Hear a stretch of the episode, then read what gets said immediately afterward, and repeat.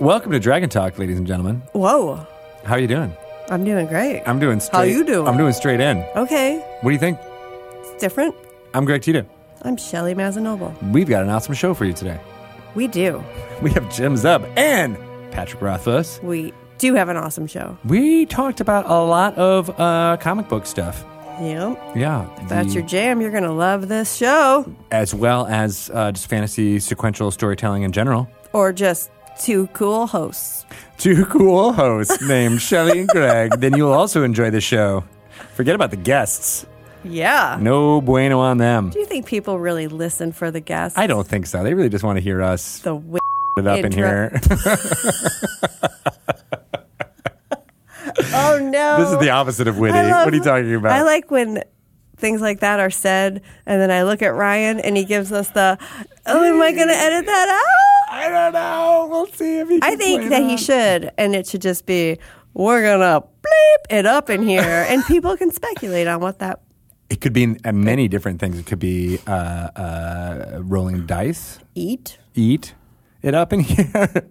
That's why you would have to edit it because we did lots of crunching sounds. Yeah. yeah. We don't want those on the microphone. We are here with two amazing guests who call in to this Dragon Talk show. A little shock jock. That was a little shock jocking. Who are they? Jim Zub Patrick Rothfuss are here today to throw down. on comic books Bong. and Rick and Morty. Also, uh, yeah, co- Dungeons and Dragons versus Rick, and Morty. and Morty. Off the top rope. What? Bam! That's that's what's going to happen in this interview. Yep. It's true. Probably some belching. Um, it was a really fun. I like talking to those two gentlemen. yeah, because they're just pretty amazing. Yeah, and they make me laugh a lot. They made me laugh too, Um, oh, you know as do their words. Their words on uh, the comic books as well as the press release. Yes, Made me laugh a lot. Okay, seriously, good quotes there. Yeah, no, you gotta love stuff. that.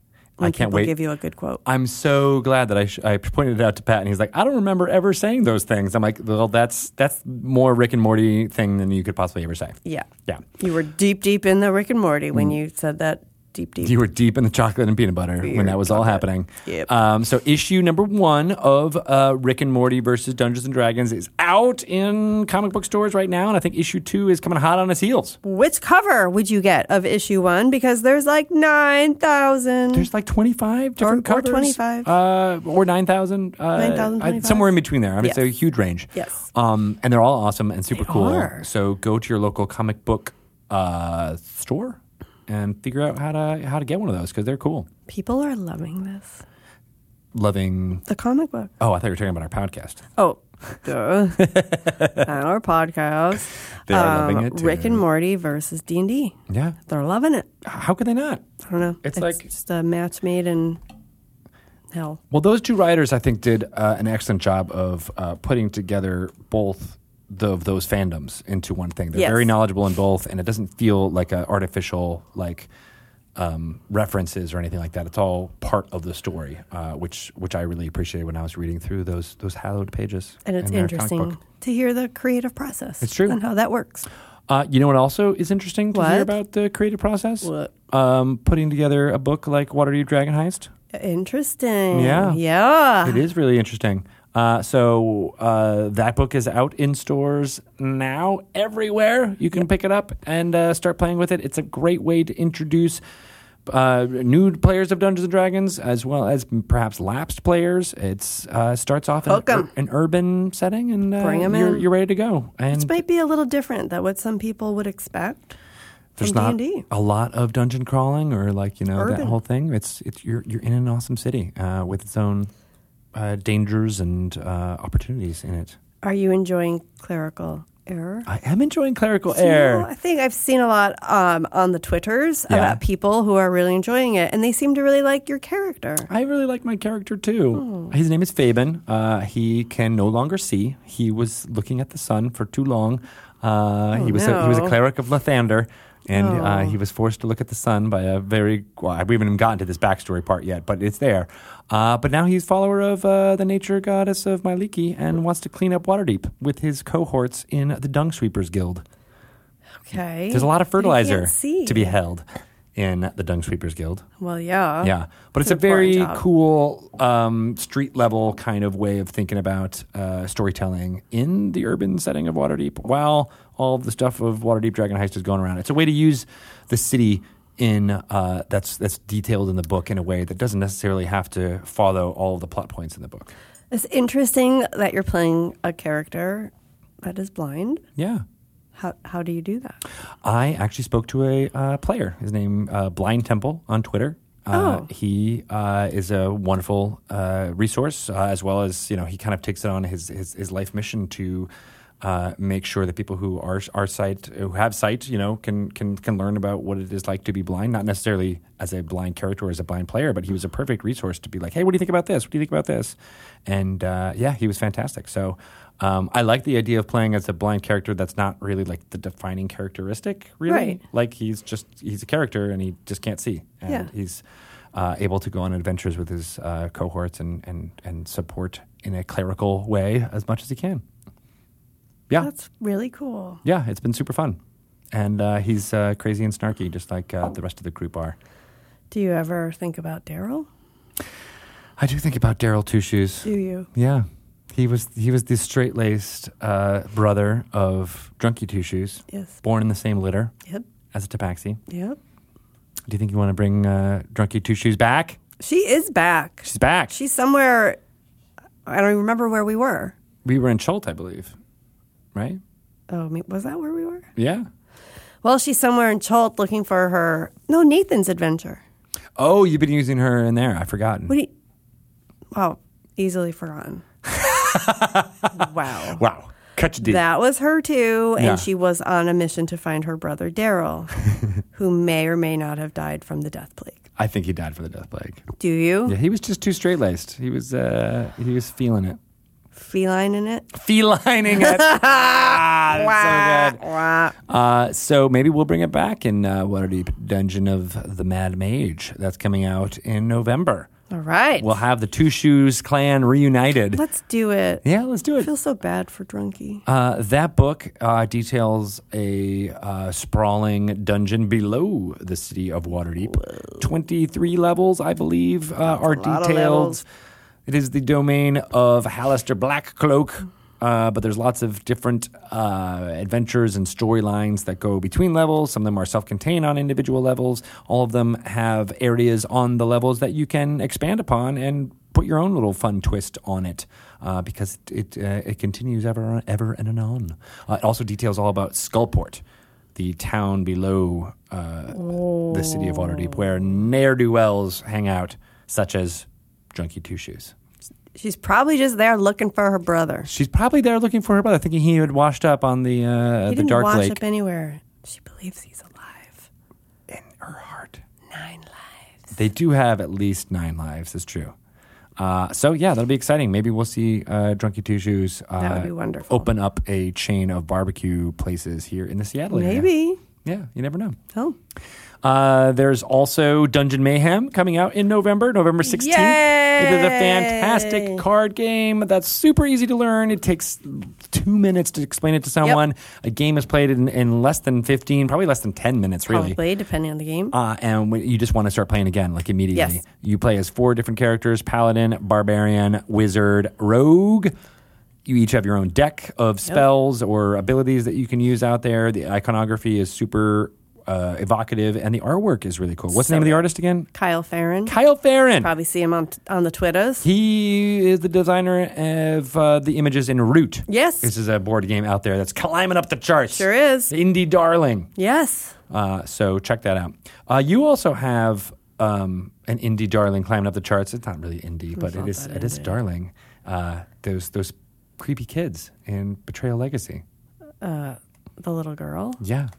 Sorry, Why do you think she's creepy? she's probably got some issues Why would you say that? because it's a horror based game.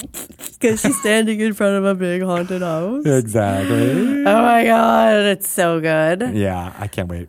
Can you? I cannot. Do you want to play? Yes. I feel like I have enough copies now that I can finally crack one open and we You can have start copies? playing. Yeah, did you see the boxes by my desk? I mean, I've seen mock ups of the box, No, mocks of the box. no.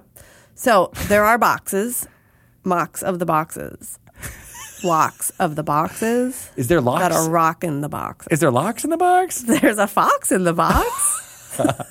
Where did you keep your rocks? He's eating locks. I'm not going to say the other one that's coming to mind. Uh, so, what's the name of our uh, the president of Wizards of the Coast? Oh, that one. Yeah, Nope, didn't even go there. No. Socks? socks. Um, are we socks compliant? Oh my god, remember that? we are. Um, what were we saying? Betrayal, Legacy. We're going to open up a box of locks, rock, socks, and, and we're gonna play. the game. We're gonna play, but you have to commit to playing the whole campaign. oh, I'm committing. Okay. I can commit. okay. I've been married for 14 years. I can Oh, commit. whoa. All right. And we got to figure out who else we want in there.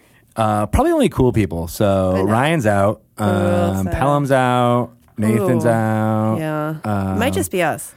I mean, Bart. Yeah, All right, so it'll just be Matt Mercer and Chris Perkins then. Okay, good. Yes. All right, done. Okay. All right. Um, Or Jim Zub and Pat Rothfuss. Ooh, Jim Zub and Pat Rothfuss. Because this is now you know, That's the interview that's what coming we're up. talking about. It's true. Okay. We're we're cluing in on s- future interviews you may be able to hear. Oh, that was an Easter egg. It's an Easter egg. That's good.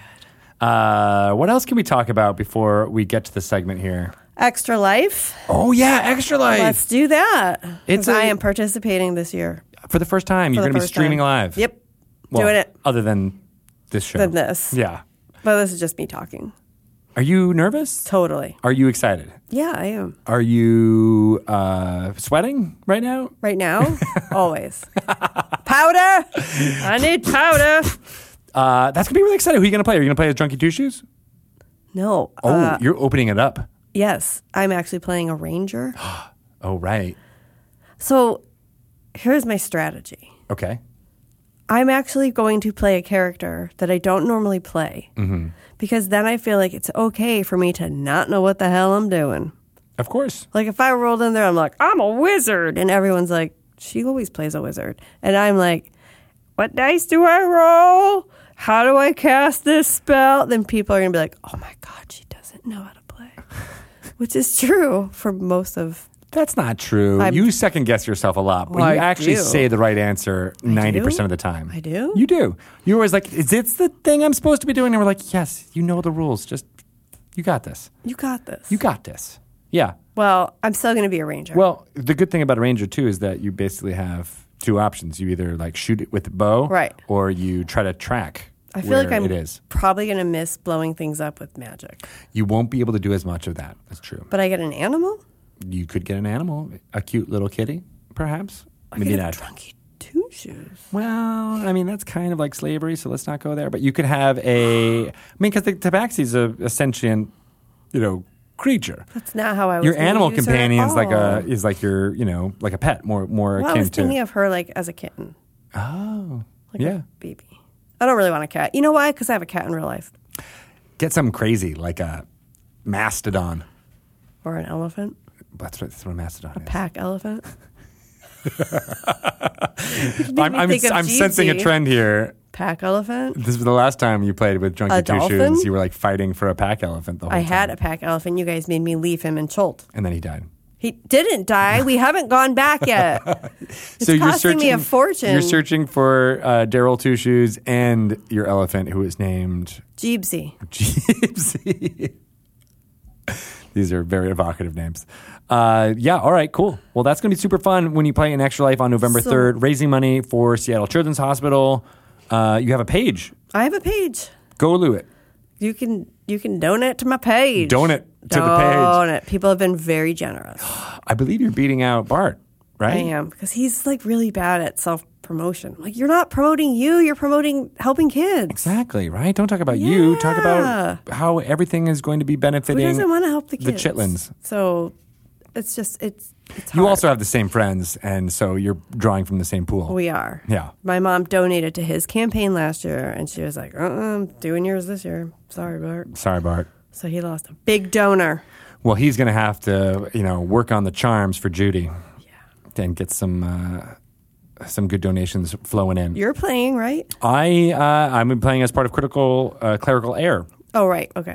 And uh, yeah, you can donate to that page. I have a whole bunch of stuff on there that you can do. I think it's extralife.org slash DND.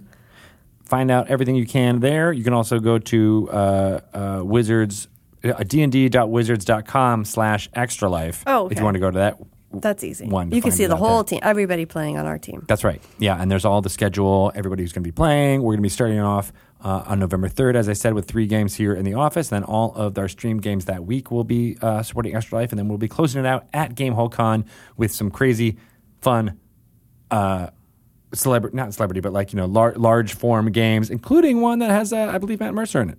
Cool. We Oh, forgot to mention, and we were talking about it. But, uh, well, well. anyway, Easter egg. Good fun stuff hanging out. We have this. This intro is full of Easter eggs, but it's not even Easter. It's fall. It's fall. So they're fall egg. pumpkin spice eggs. yeah. Yeah. They're like, yeah. I was just uh, Cadbury cream eggs, but no, those are Easter. But do they have a pumpkin spice version of that? Probably. There was definitely a pumpkin spice version of everything, Yeah. including um, banana bread. No, I don't know. Oh my God. Can I just tell you? There's Yeah. some pumpkin tortilla chips at Trader Joe's right now. What? Get them. Get them while they're hot. Oh my God. They're so good. Super cool. They're really good. You know what else you should get while it's hot is a podcast of Waterdeep. Listen to that on our Dungeon Delve Yeah. uh, RSS one. feed. There's 10 episodes from a whole bunch of podcast live play uh, creators from the D&D community, uh, including uh, North by Northwest, Dragon Friends, Taking Initiative, The Broadswords, All Venture. Maidens, Jeez. Dungeon Drunks, Yep. You Meet in a Tavern, Drunks and Dragons, Whoa. and uh, uh, a couple of other awesome guest dungeon masters. Close it on out. It's a fantastic All good continuous names. storyline. Yeah, it's super great. Yeah. Um, the entire thing is posted right now, so you can learn about what it's like to uh, adventure in Waterdeep uh, using some of the stuff that's in Waterdeep Dragon Heist. I'll do that. Do it up. Doing it. All right, everybody. I think it's time to listen to a segment. We shall not keep the people waiting. We shall longer. not. We shall not. And in this one is a special segment. We uh, have a lore you should know with not Chris Perkins, but with Mr. Ari Levitch, Cool. telling us all about some of the fun stuff that's happening in Guild Master's Guide to Ravnica. Good. So- Glad to see Ari Yeah. getting some voice time. It's some good lore, uh, I have to tell you. He's full of lore. He's basically full of everything, Full of it. including lore. Oozes lore. Sat Comes next out of to his- him in a meeting today. That's why his beard is so lustrous, is because Yeah. there's all that lore over it. Oh, you're so glistening. well, before before you ruin your image of Ari, let's uh, let's listen to it right now. okay.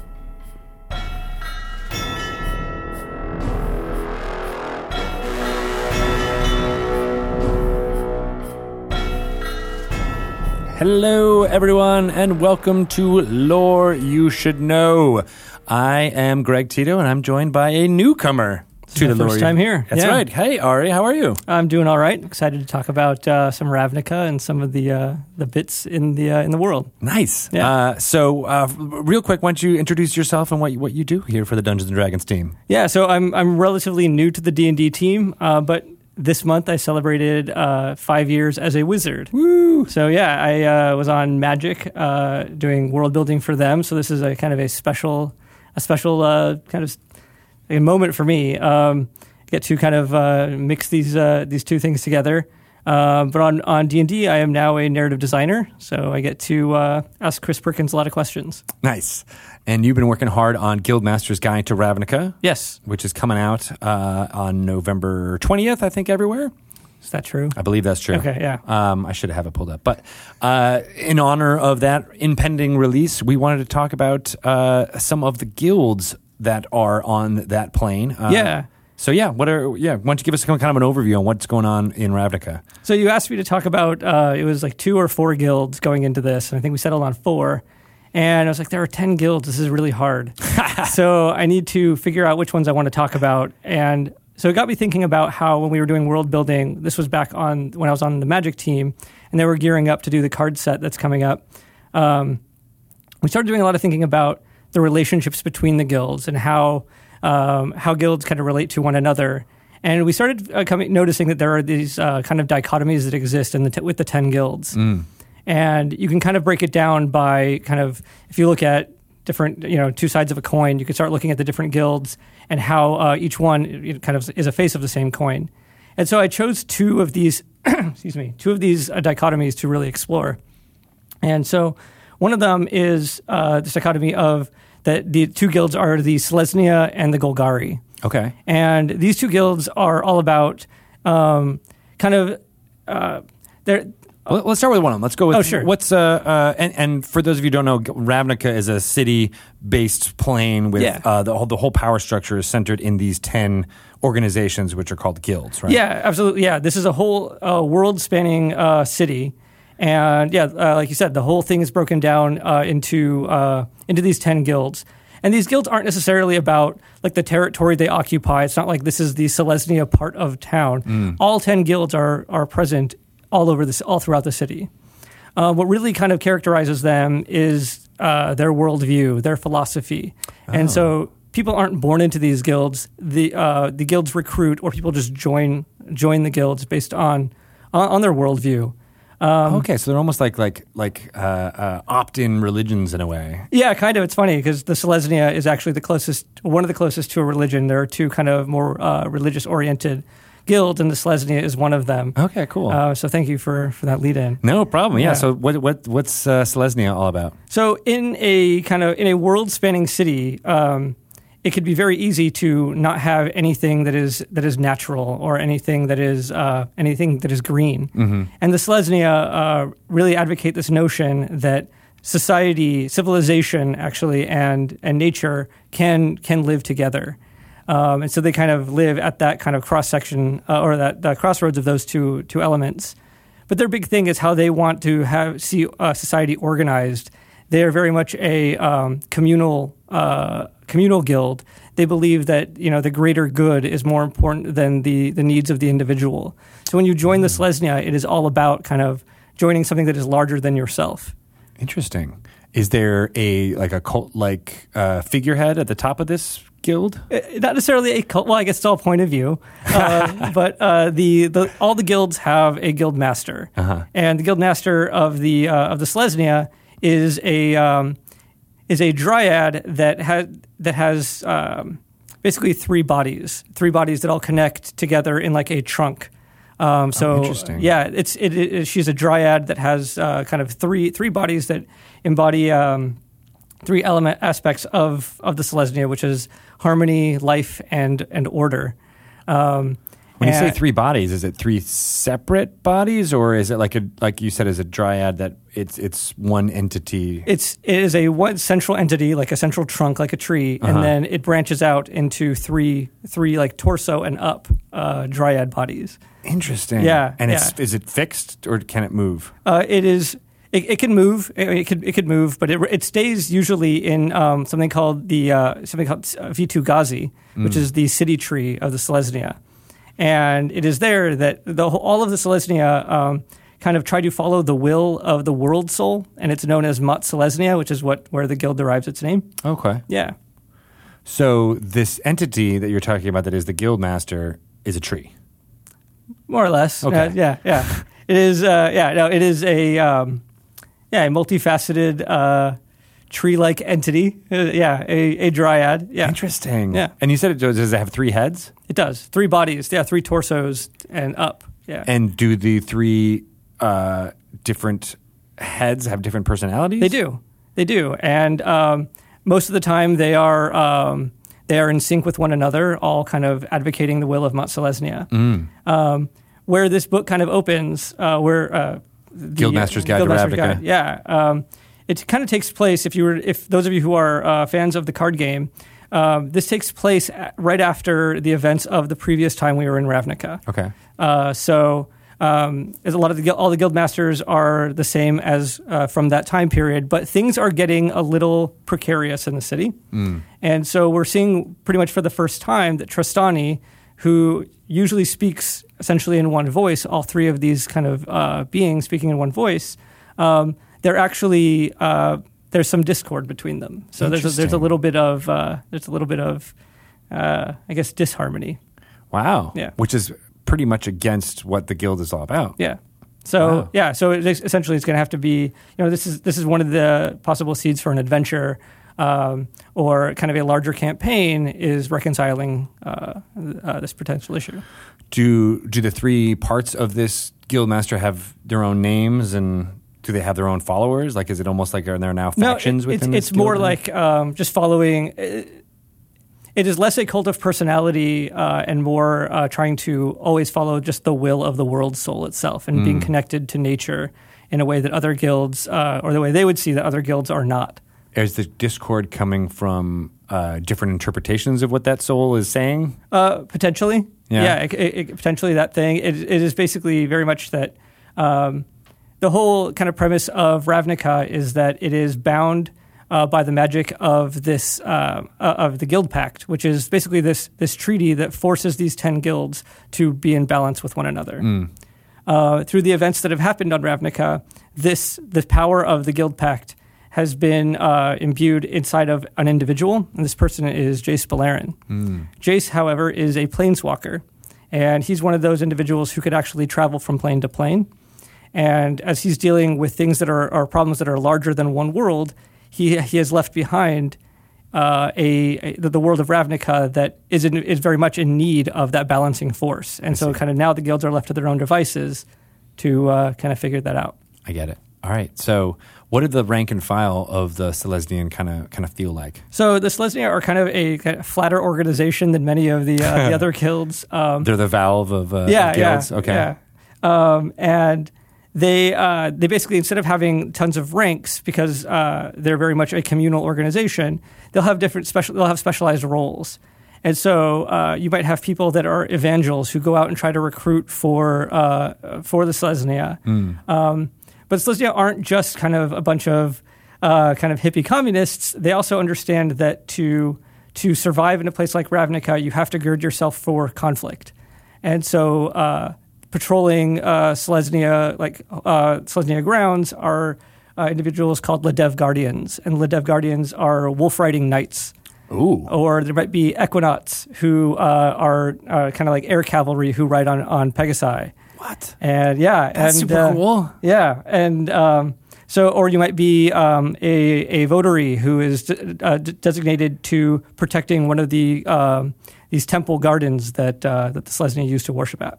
Wow. Yeah, All right. So, I want to ride a wolf. yeah, that's actually kind of the big draw. Is like, okay, where where do I sign up to ride a wolf? That's that's the guild I'm going to play. Right, So- and then the riding Pegasi is Yeah. always like Yeah. super cool. I had a whole D and D campaign that like got found a flock of, of of Pegasi early on in our career, and I was like, it's time to dig it up again. exactly Yeah, yeah. right, and we can just be our, our little cavalry, mounted cavalry Yep. to come in.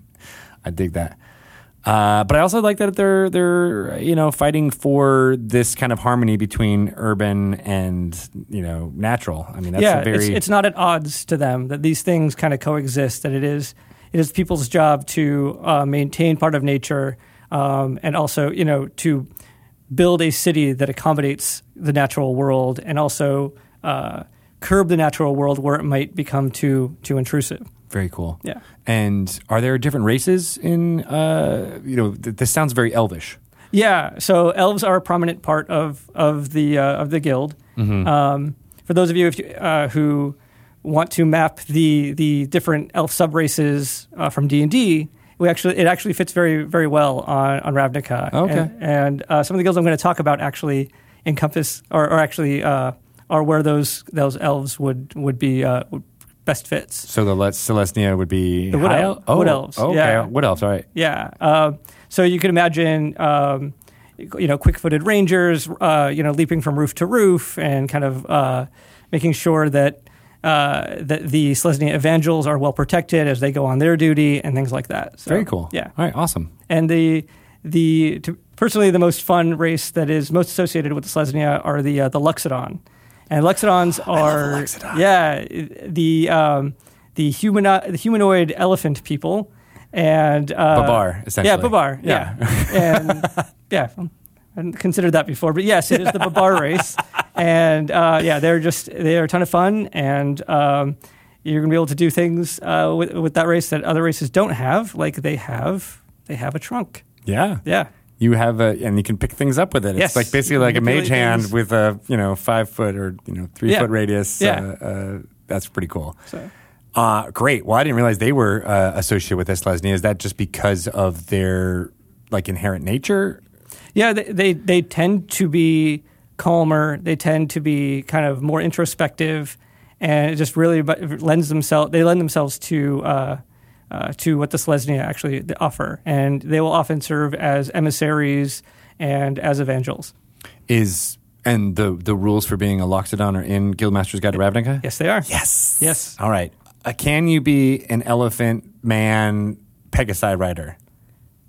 Uh, I don't know what the load bearing capacity is of Pegasus, but That's the correct answer. I'm going to say uh, if, if it was at my table, uh, absolutely. nice. Yeah. All right. Cool.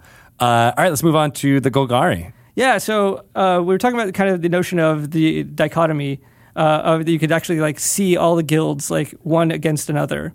Um, it's really interesting to look at the way the Golgari would look at the Selesnya. So the Selesnya venerate life, and they they value all things that grow.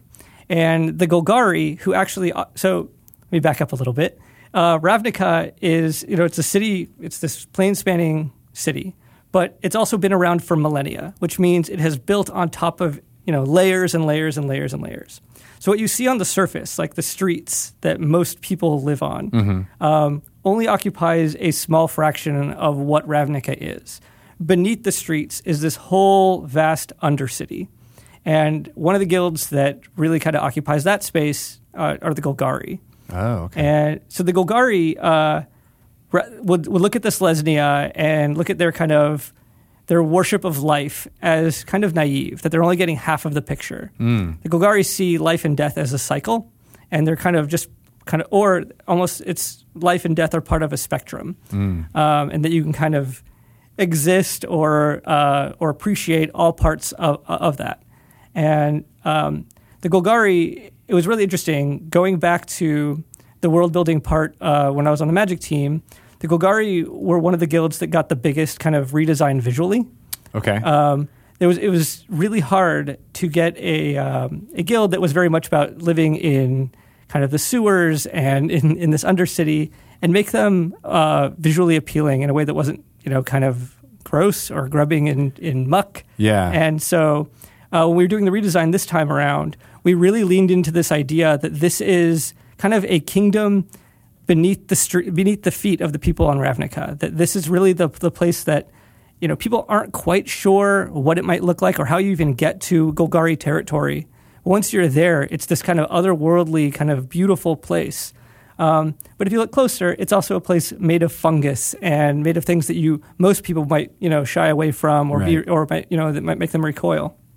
Um, but they embrace this entire cycle of life and death. And so when we looked at them, we wanted to create this kind of unseelie court, this sense of royalty and nobility, that there is this whole order of civilization beneath the streets of, of what most Ravnicans would understand as their city. Very cool. Yeah. So are they uh, like recyclers in a way? Like Yeah. do they take what you know what was once alive and then figure out how to use those those bare you know resources again? Yep, they will do that. Um, they will also, you know, they will raise they will raise zombies with the kind of uh, Oh. that have like a more of a like a fungal take to them. That they have these different uh, spores that will animate the dead. Um, we got a glimpse of them with the um, Circle of Spores Druid.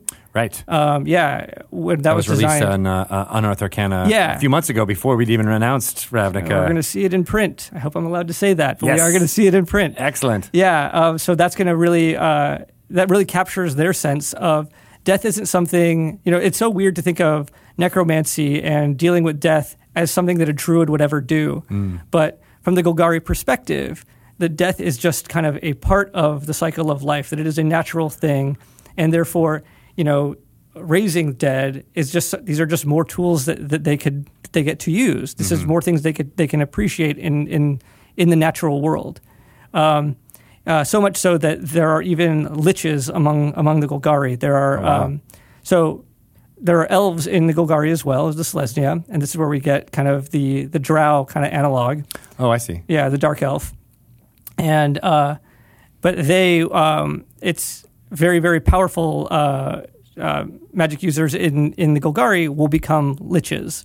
Um, and that is that is just in fact right now their their guild master uh, Jarad is is himself a lich. I see. Yeah. All right, and in he a uh, has he been guildmaster for a long time? Um, not a super long time, uh, but uh, he has been for uh, a few decades, and uh, yeah, we'll see what happens with him. Interesting. Yeah. Uh, what, what's his, what's his personality like? Uh, so uh, Jarad is uh, like like the elves of the Golgari uh, has ambitions um, to uh, uh, to pursue his own kind of his own aims. So it's interesting. Just to go back to the, to what makes the Golgari different than the Selesnya um, is that the Selesnya is ver- they're very communal in uh, in their own in their own way. Right, it's a very flat organization. Personal ambition doesn't really factor into it a ton. The Golgari, however, are very much in in the sense of cycling will. Um, their leadership will often cycle out as well. So you have a lot of uh, ambitious individuals who uh, will who might kind of assassinate their way to the top or kind of use political maneuvering to push their opponents out. And so uh, the Golgari organization is very much a um, it can be pretty cutthroat at times, I see. but in a way that Natural World is too. So Okay. So yeah, it's a survival of the fittest Yeah, kind of it- idea. yeah. Okay. And that's where Jarad has has has, has He's- been. he has positioned himself that way. Yeah, his sister uh, previously uh, ran the guild as well. Oh, okay. And so there's some uh, familial ties there.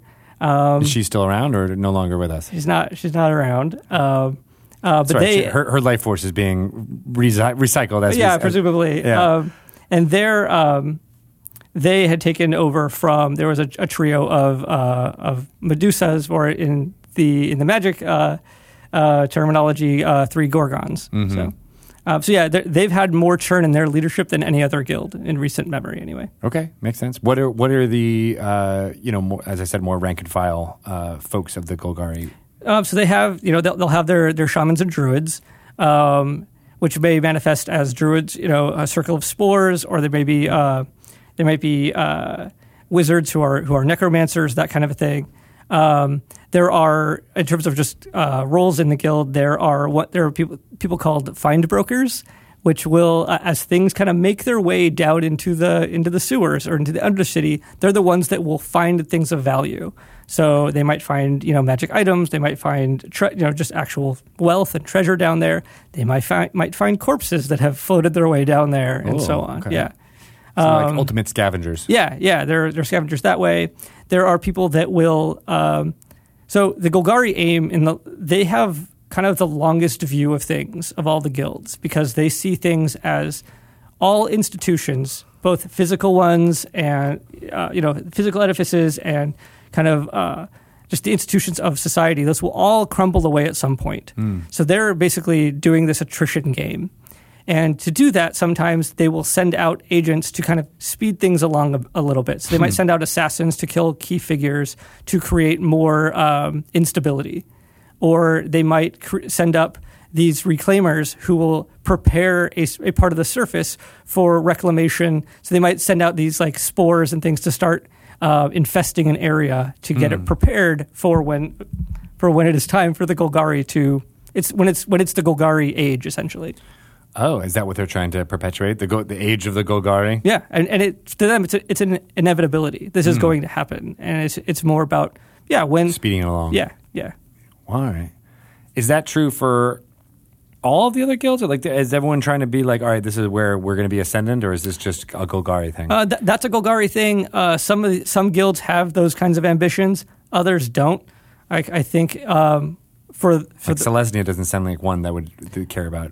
They don't. I don't think they see it as the age of like this is when the guild itself will be the dominant one. But they do. I think imagine an age where everybody turns to the will of Mat'Selesnya. That they're that, that they live in harmony, and the way to achieve harmony is to kind of essentially be be for the greater good in that way. Uh, but I don't think every guild is is that way. Um, like I don't think the Rakdos, um, who are essentially a hedonistic performance art, you know, uh, cult. Uh, I don't. I don't think that they see that this is the age of of Rakdos. Um, they live to moment to moment for any of those kind of ambitions. Sweet. All right. Well, anything else on the Golgari? The Golgari, uh, I, yeah, I, I just I find them so fascinating in what they do in in a D and D type setting, um, especially a city world like this. So when you have a, um, a world like Ravnica where you could have these kind of noir style adventures and a lot of intrigue. Uh, the Golgari are one of those guilds that allow, if you want to, if you want to position them as your campaign villain, they allow for a dungeon delve. They they open up. You could make the Undercity as deep as you want it to go, and you could have the Golgari with you know with there are trolls that are affiliated with with the Golgari. There are these these insectoid uh, soldiers known as the Kraul that serve the Golgari or serve with the Golgari, and so you, there are so many uh, places where you could take the comforts of civilization out of the hands of your of the players, and you could really get, into, get uh, kind of dig into um, really. Uh, it it just offers that that part of Ravnica that other guilds don't. It's like the the actual true dungeon delve. Makes sense. Yeah. Cool. All right. Well, I'm excited to learn more about these guilds in uh, Guildmaster's Guide to Ravnica uh, when it comes out in November.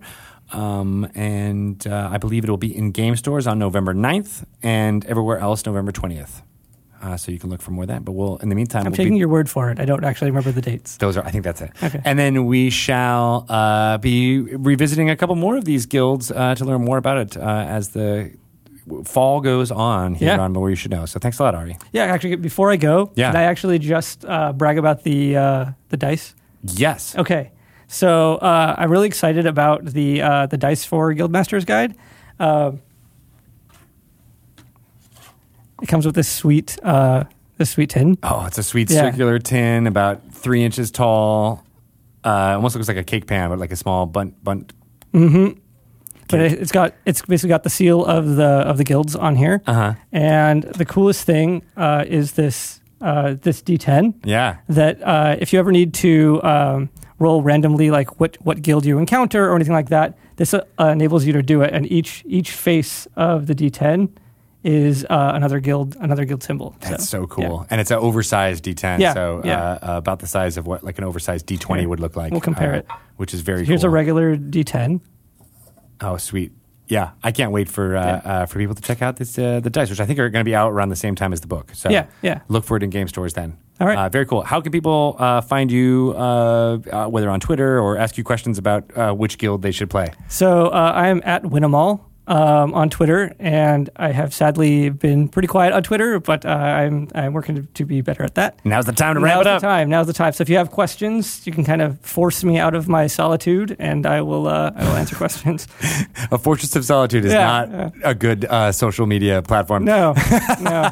Awesome. Well, I'm at Greg Tito. Feel free to ping me uh, with any questions as well, and I'll uh, walk over to Ari's desk and ask.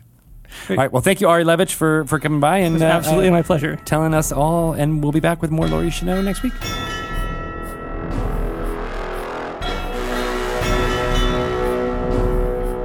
Wasn't it so interesting listening to Ari like wax poetic about the guilds of Ravnica? Yes. I learned so much. Me too. I know everything about uh, the Golgari and the other guild that we talked about. uh, the Selesnya. Dun, dun, dun, dun. I Good one. remembered. I get a, a prize. All right. Uh, I also have uh, two prizes coming our way because we have two awesome guests that we get to listen to. Good. That Mr. was Jim Zub and Patrick Rothfuss, who we will listen to right about now. Hello, we have uh, Jim Zub. Hello. Hello. And Mr. Patrick Rothfuss, Howdy. how's it going? I'm doing well. We are uh, we are rocking and rolling. How are you guys? I'm too So caffeinated, I think. I think that's what Not caffeinated. Oh no. All right, I'm going to drink all this. I'm very excited and I'm glad I didn't know that these were our guests until like an hour ago. Because I would have been a little nervous. I think I would have been a little nervous. You think so? But look what I did. Prep. On graph paper, no less. Never with oh, my oh. with my D and D pencil. Nice. Oh, wow. Uh, so we are talking to you guys because you wrote the uh, uh, series of the Rick and Morty and Dungeons and Dragons crossover comic book series um, from IDW, and uh, it's the first issue came out uh, two weeks ago. Is that right? I think three weeks ago. Three weeks ago. God, has it been that long? Time. Yeah. Canadian time. It's Canadian No, time it was was. three weeks ago. It was, it was when I was at PAX. I forgot. I, I was on the road for those two weeks. Yeah. Crazy. So, how long was this process? When did you guys know you were going to start this, and and and how long did it take? Well, first off, it's not just Rick and Morty and Dungeons and Dragons. It's Rick and Morty versus Dungeons and Dragons. It's true. is, a, it is conflict in full effect. it's uh, it's good stuff. Um, the process uh, uh, started over well over a year ago. Yeah. Uh, Wow. when were you first contacted about it, Pat? I remember it at some point. It was last year, and and I was I I kind of told them it's like, boy, I would love to. You probably don't want to work with me, you know. and, and That's part of the ringing endorsement of Pat Rothfuss right there. That's I how try to lead off all potential collaborations that way, just so everyone really like later on when they're like, Pat, you're you're f- this up. I'm like, I told you, I told you. you." you didn't want this. Um, um, it's also a great way to start your relationships. Everyone, just you know, extra little piece of advice there. Yeah, when you meet You're when you meet hate someone new, you'd be like, "I'm gonna mess everything up." You're gonna hate me so much. I can only improve your expectations from here. exactly. Um, it yeah, so started I- at the bottom. I'm pretty sure it was Emerald City Comic Con last year. Uh, the Oni Press people and the IDW people, uh, two wonderful comic publishers, they were out for dinner. And I, I don't know if libations were flowing, but they were sort of like, what about crossovers between our crazy companies? What kind of things could we do? And someone at the table said Rick and Morty versus Dungeons and Dragons, and everyone laughed.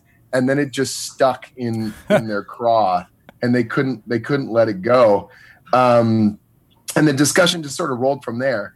I've been uh, writing the um, the official D and D comic for IDW since fifth edition launched, Mhm. And so literally the next day, uh, Sarah Gaydos came to me, editor at uh, at IDW at the time, and she said, "This came up during a discussion. Would it be something that you're interested in?" And I was like, "Yeah, of course, but it'll never happen. like this will." This will never. You can't get this through the corporate filter. What like did you think? Because like wizards would say it would never happen, or I, uh, I sort of both like Adult Swim. uh, You know, it would be wouldn't necessarily be on board, and and Wizard of the Coast would sort of be baffled. I mean, the Rick and Morty, it, it's intense, right? Like it, you know, and and we were going to do this, we would have to go for the throat. Like we really wanted to do this crazy. Uh, so I said, sure, but this will never happen. And then months would go by, and they would tell me, no, no, we're making headway. And I was like, sure you are, sure. You are. and just continually sort of putting uh, putting it off in this sense of some faraway thing we would talk about years from now, and go, man, that would have been cool. It almost it almost came together. I yeah, yeah, exactly. that. Because it just sounded like that kind of pie in the sky sort of project, honestly. Yeah. Uh, but we're in a, we live in a new world of crazy uh, synergies that could not have existed, you know, any other time. I think pop culture fandom is in a whole new level now, and and people realize that that the stuff that would have previously, I think, just been like fan fiction is now ripe for uh, for the attack. You know. yeah. I, I I think it's also it also speaks really highly of um, uh, of of Dungeons and Dragons and Wizards because there's sort of a traditional business model. I, I think there, there's kind of two things going on here. One of them is uh, oh, watch this. I'm going to relate this to like what happened in the Middle Ages with the rise of the aristocracy and then the fall of the aristocracy. Come along with me on a on a magical ride. Professor Rothfuss, tell us all. here, here it comes. Weirdest analogy you'll hear today. I'll, I'll take notes. Um, you know, what happened is like the landed gentry kind of started to lose a lot of their power and their money. Uh, and you had the rise of like this new money, the, the merchant class, right? And um, the two traditionally, like, they didn't want to get along, but they both had something that the other person wanted, right? The uh, the new the, the merchants had the money, but the aristocracy had like sort of credibility and power and longevity and they knew sort of like what to do with some of these things. And uh, so typically what happened is um, a noble house that had gotten real poor somebody would marry into a merchant house where somebody had gotten real rich and it was sort of like a little bit of chocolate in the peanut butter um, not to make it weird but We have a question about that Yeah, we do. exact phrase later. Weird. Well, we'll, we'll get there. but similarly, you have Rick and Morty, which is like it's the new big thing. It is the flavor of the day. It is the hot shit.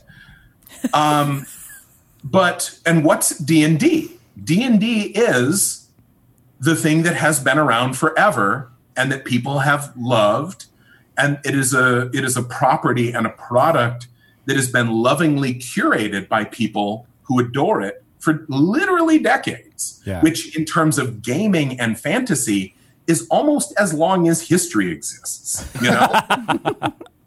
Um, you know, for, for effectively 40 years, that's been going on.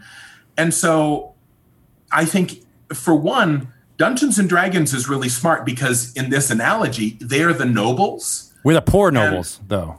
With the, To be clear, we're the poor noble house. and and not and not poor nobles. Right? This isn't a perfect analogy. I'll admit that.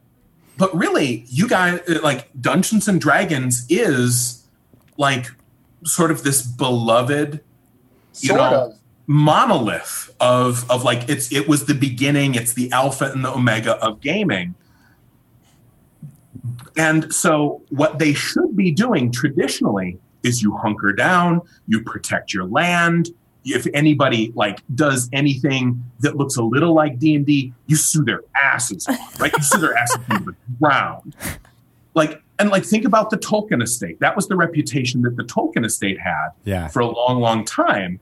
And honestly, it hasn't changed that much. It's it's an aggressive defensive stance because this is all you're ever going to have is this thing, and so you protect it viciously.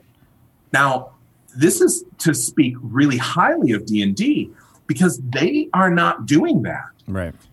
And right now, like Critical Role starts up and they're like, hey, we made a w- world. Hey, we have a show. Hey, we, we're doing a book. And what D&D did not do is come in with the cease and desist. Why?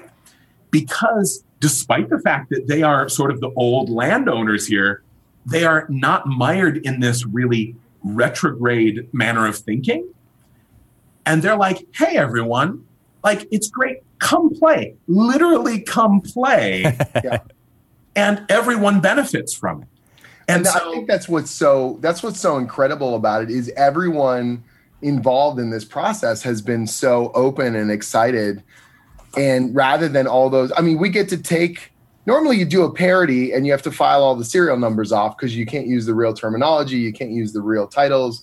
And instead, everyone welcomed this crazy monstrosity with open arms and said, make fun, have a good time, tear into all the little bits and crazy things about D&D and show it off, you know, warts and all because that's what we all love about it. That's what the fandom loves about it too. Right, right. Yeah. And there was, I mean, I think there was a shift. I mean, it was like right around when I got here. Oh. You were here much longer. It was you, Tito. It was not me. Uh, I just, I might have been the, a drop in the hat that, that pushed it towards the streaming It was and, you and doing that just stuff. stopped paying attention. Like, I just didn't were like, ask.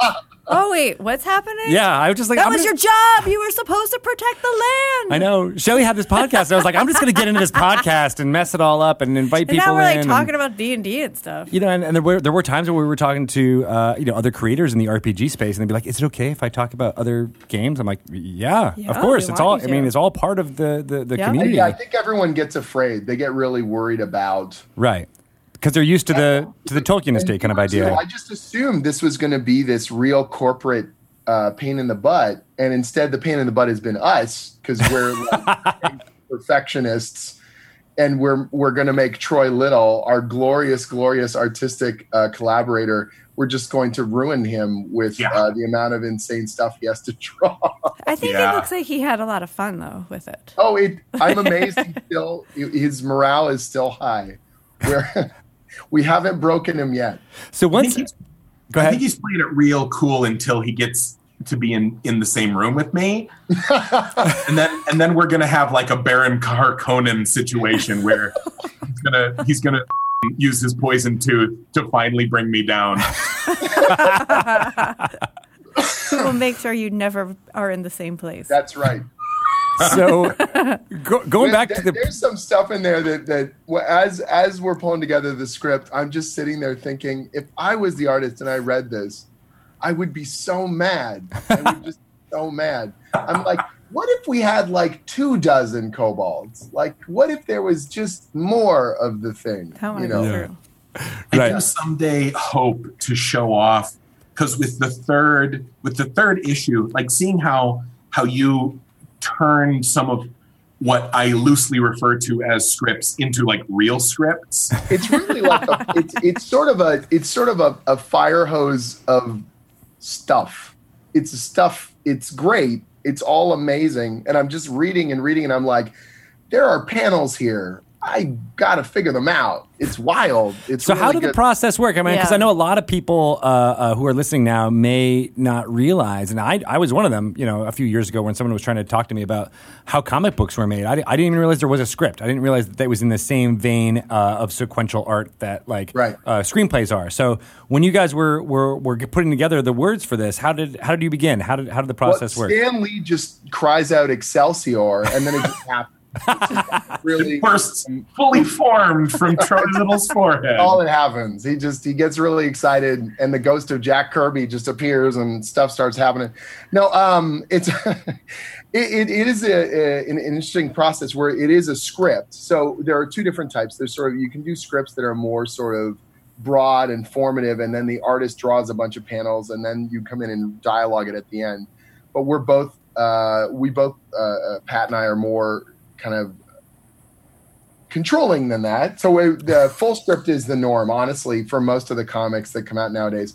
So you're writing a page by page, and in many cases, panel by panel breakdown. Here's the visual moments we need to portray. Here are the expressions of the characters described. Here's the setting where they are. Here's the dialogue as close to final as we can get it, uh, so that the artist can leave room for it. Or in our case, hate themselves as they try and leave room for it. Um, and then they send thumbnail roughs of how the paneling's all going to break down. And then we'll sort of uh, talk back and forth about adjustments that can be made or ways to improve. And the artist is also figuring out where they might be able to combine panel concepts or which panels. Almost every page is going to have a larger sort of visual moment or something that anchors the rest of the scene. And we talk about how that's best going to work um, and then the stuff gets taken through to final line art. And at the same time that they're doing lettering proofs it's being colored and, and finalized. And in the case of something like this you also have an extensive editorial process because you have multiple license holders. You have uh, you know two writers three editors and uh, a partridge in a pear tree kind of thing. Yeah. Uh, the uh, what I send is a script, sort of in the same way that like it looks more like a uh, like a play, where Yeah. it, it, it says you know you know uh, summer angrily, you know, or Morty, you know, throwing his hands into the air. Um, you know, where there's like almost stage direction for most of the lines.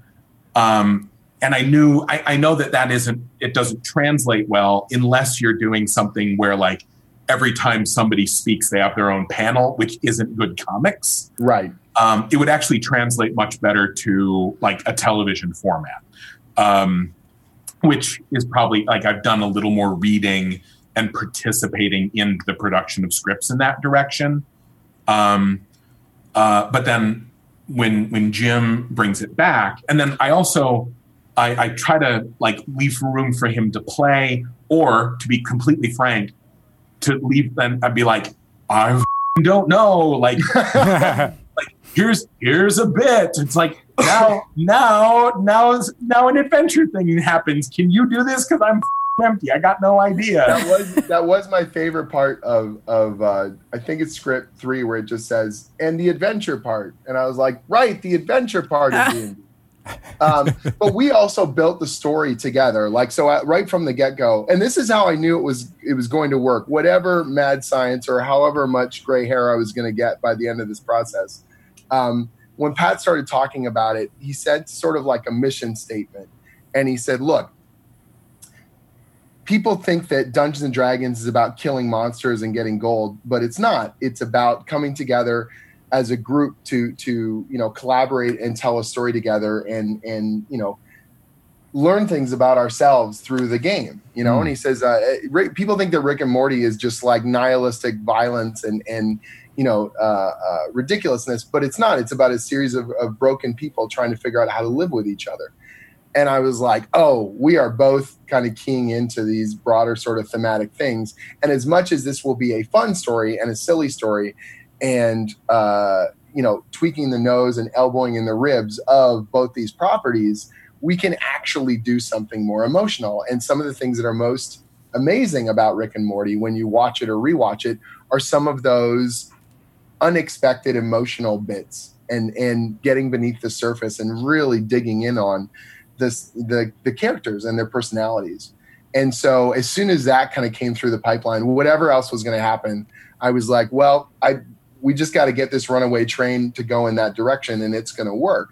And thankfully again everyone involved in the process kind of believes in that as well that we are doing this on those sort of two levels. Like you can just read this and it's a violent silly ridiculous story that makes fun of dungeons and dragons as much as it warmly holds it to its bosom. Mm. but it also is this you know story about what is great about d&d and the things that it, it does to empower all of us and why we all love it so much. And the same thing with rick and morty. It is those ridiculous characters and they're awful and they say and do terrible things to each other but it's also their broken ways of trying to communicate and be a family. And i think that that's in the long run it, it, you know when if we're able to stick the landing on the fourth issue and everyone reads it and gets out of it what we want that's that's kind of the core that's why it, it, it is what it is you know That's really great. I mean, I feel like that's uh, the thing I'm always trying to tell people who don't know anything about Dungeons and Dragons. Uh, that you know, it's not about you know. People always ask about the dice, or you know, Sure. what if I don't know about what character I'm going to be, or blah blah. blah. I'm like, ah, you know, it doesn't matter. It's about getting together with your friends, and then you figure out those things. That those are just a framework for the uh, the, the stories that you're going to tell together, and that's exactly that's what's really important. we collaboratively are going to do something that we couldn't do as individuals and we all don't know where it's going to go but we couldn't have gotten there unless we did it together Yeah. and i think that that's you know what means so much about d&d to me and has meant so much about it ever since i started playing when i was like eight years old right. and why it sticks with me so much. You know, uh, uh, when I went into the office and hung out with you guys in October, and we were brainstorming on upcoming coolness. Um, I, uh, I I really had this moment where we were all sitting around talking about D and D in the D and D office, and I'm like, oh man, this is my tribe so bad. Like this is, so, this is everything I've wanted, you know, role playing to be and gaming. The people and the and the camaraderie that comes from it, the emotional quality to it, it's uh, it's the best. we even have the jackets. That's right. I gave Jim one of the Demogorgon uh, jackets. 'cause Oh, it's like, oh, you, you put it on. I was like, oh my god, this You is really are perfect part for of you. the tribe. Yeah. Yeah, Yep. yeah, it's ridiculous. And then Pat having that same warmth around gaming. You know, we would have Skype calls and just trying to stay on target with our original goals for the phone call and just going off in the weeds talking about all the things we love about the game and and our experiences in it. Just like anytime you get together with gamers and you can't help but you know tell a hundred little anecdotes and, and fun memories. Right. So how how did you two like? I'm, I'm assuming I don't really know how comic books get how you write Sure. them, but so do Right. you you think of that you conceive the whole series before you yeah start? um, comics are different very different from prose in, in- and even film in some ways because generally speaking the format is very set it's it's more like episodic television in the sense you've got whatever with commercials. You've got 21 minutes plus the opener and the stinger and all that stuff. So you know exactly how many pages you're supposed to have pat. You know how many pages you're supposed to have. Page, No, we were- know. issue, issue three was your fault. You've already admitted that on the live stream. so we were supposed to have 20 pages per issue. And uh, so uh, we had a real set format. So when i lay it out and when we talked about the story we're like okay here's the amount of story material we need to cover here's all the things that need to happen to make the story go mechanically here are the scenes that are required in order to play those dramatic moments out. Therefore, I have this many pages to do this scene and this many pages to do this scene. And it seems like it should be very structured, and usually it is. Um, and then uh, Pat would run with it in these amazing ways and come up with even more grandiose, crazy dialogue and little turns uh, that enhanced all of it. And we've just, the editors and I, we were sitting down with some of this stuff and we were like, man, we don't want to lose a line because it's all so good. and I'm bridging stuff and trying to make sure it all fits. And we've built this wonderful thing together. And then I'm, I'm finding myself, you know, begging my editors for, oh, can we just have an extra page or two? Oh, can we just, you know, it'll work even better. I'll go to the factory and tape in an extra page in each issue. Yeah, you can't do that normally in in uh, in corporate comics, and because it's not just me, it's also Troy, and it's the letterer, and it's the colorist, and it's the deadline, and and and then I said, but look, it's Pat Rothfuss. What is a deadline? I mean, come on. Oh. oh, Oh man, No, twist, no, twisting the knife. I say it, wow. I say it lovingly. You know that. You know that. Book three's coming soon. direct direct all inquiries to, uh, to Dungeons and Dragons. We'll take No, it. but, but honestly, if it wasn't so, and everyone just broke. I it's kind of this thing now where I feel like I I've uh, seen a new light where there are no page counts. Um, what do but- page but- counts even mean anymore in the digital sense? it's so amazing. Uh, no, but we so we really do have so much awesome material, and um, that's why uh, with each issue it creeps uh, into into amazing new page counts, um, and and, uh, and it pays off in all sorts of awesome ways. Uh, and, and Pat's honestly. Some of the the dialogue is so good. Like it's rare that I would sit there and read dialogue in my head like this and genuinely laugh, like genuinely laugh at the uh, acerbic Rick dialogue that comes naturally out of Pat and uh, and delivers with such punch, uh, and and uh, the pathos that he's able to get out of Jerry as well really knocked me out. And I'm just trying to keep as much of that gold as possible and add in all sorts of extra little nostalgic bits of D&D and bring all sorts of other, you know, sort of bridging elements into the fold at the same time and try not to kill Troy. Yeah. Okay. I'm I'm really looking forward to maybe eventually because uh, issue three came around and and I, I I sent it off and it came back and and I and I was like and I'm like ooh so many pages like I'm so glad that I mean I'm kind of responsible because I did send off the script but it's not totally me because they're the one that put the page count on it and so then I went through and I'm like, I know this is too many pages. What can maybe I weed out? Because believe it or not, I, I really strive towards economy in my writing. Um, you know, and that's why the books take so long is I, I constantly weed things out while I'm writing. So I went in and I, I, I pulled, I'm like, ooh, we can pull these panels. I can pull this line of dialogue. It gets tighter. And then I'm like, oop, but now I need two more panels for this other thing. I need to hit this beat but also it was issue three where I finally I was like, what if we did a page that looked like this? And then I drew like the grossest, crudest like like thing. And I'm like, I've read a lot of comics, I've read a lot of Alan Moore, I've read a lot of you know some of these uh, Zander Cannon did some really interesting paneling in I think it was uh, like top 10 or Mhm. Where you, you see some of these like next level comics. Well, because we don't have to follow like film. We don't have to follow. You can change the aspect ratio of the panel. You can change mm. the feel of a page in Yeah. really unique ways for comics. And a lot of times, the corporate stuff they won't necessarily do as much of that because I think they're just sort of being more expedient. But if you can, you can get really wild with page layout and with the effect it has on the reader. Yeah, cool. the uh, I, I remember seeing some of those. So I I proposed one full page that I think is going to turn out pretty good. I was pretty sure, and I knew I could trust the team if they looked at it and they're like, "Oh, I see what you're trying to do, but no, that ain't going to work." And then it came back, and I'm like, "Oh, cool, shit! It, I think it will work." um, and then there was another sort of half page. I'm like, I know we've got it kind of laid out like this, but could we do it like this? I think this might get it across. And that was that's some pretty like baby step stuff compared to like what Alan Moore did in like Promethea, like the, the wild paneling, Sure. where like there was a two page fold out in the first uh, volume of Promethea where people came in on this page, they went up the fire escape outside of a building. You had a whole conversation inside the house, and then they left through the fire escape and came down the other side. And it was an entire scene in a two page fold out that was very intuitive to look at, but also you were, you were just looking at a building. And I'm like, who the f- you know does this? This is brilliant and beautiful.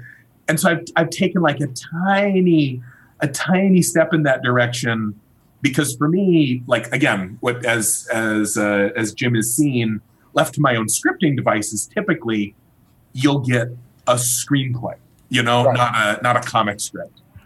Got it. and figuring out also how to most effectively deliver some of that stuff in the panels like and not every panel needs to even have dialogue silent moments you know you want to contrast out big action and big dialogue or you know quiet moments or transitions and all this kind of stuff and it's it's something that you know the more you work with any kind of medium the better you're going to get at it so it's been kind of fun sort of saying okay here's trying to bring my strengths into the fold and say okay here's good comic storytelling or here's what we can do to sort of play with it and also reflect back like um, there's a scene in, in issue four that is parallel to issue two and we use the exact same paneling and the exact same pacing Oh, neat. To visually bring you back to that moment and remind you of something that happened earlier because it has a thematic kind of, of, of payoff.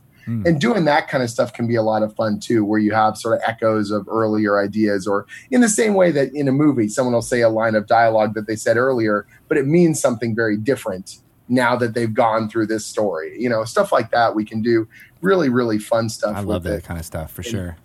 that we don't have to make this uh, simplistic just because it's some kooky corporate crossover. Like we're trying to hit these weird high points and do all sorts of crazy stuff because who knows when will you ever get the chance to play with these toys in this in this way? You know what I mean? Yeah, yeah. And at the same time, trying to inject as many uh, references to my favorite D and D adventures or NPCs or adventures or source books, like just putting those in there, like as the broad kind of ingredients of don't we all love this stuff?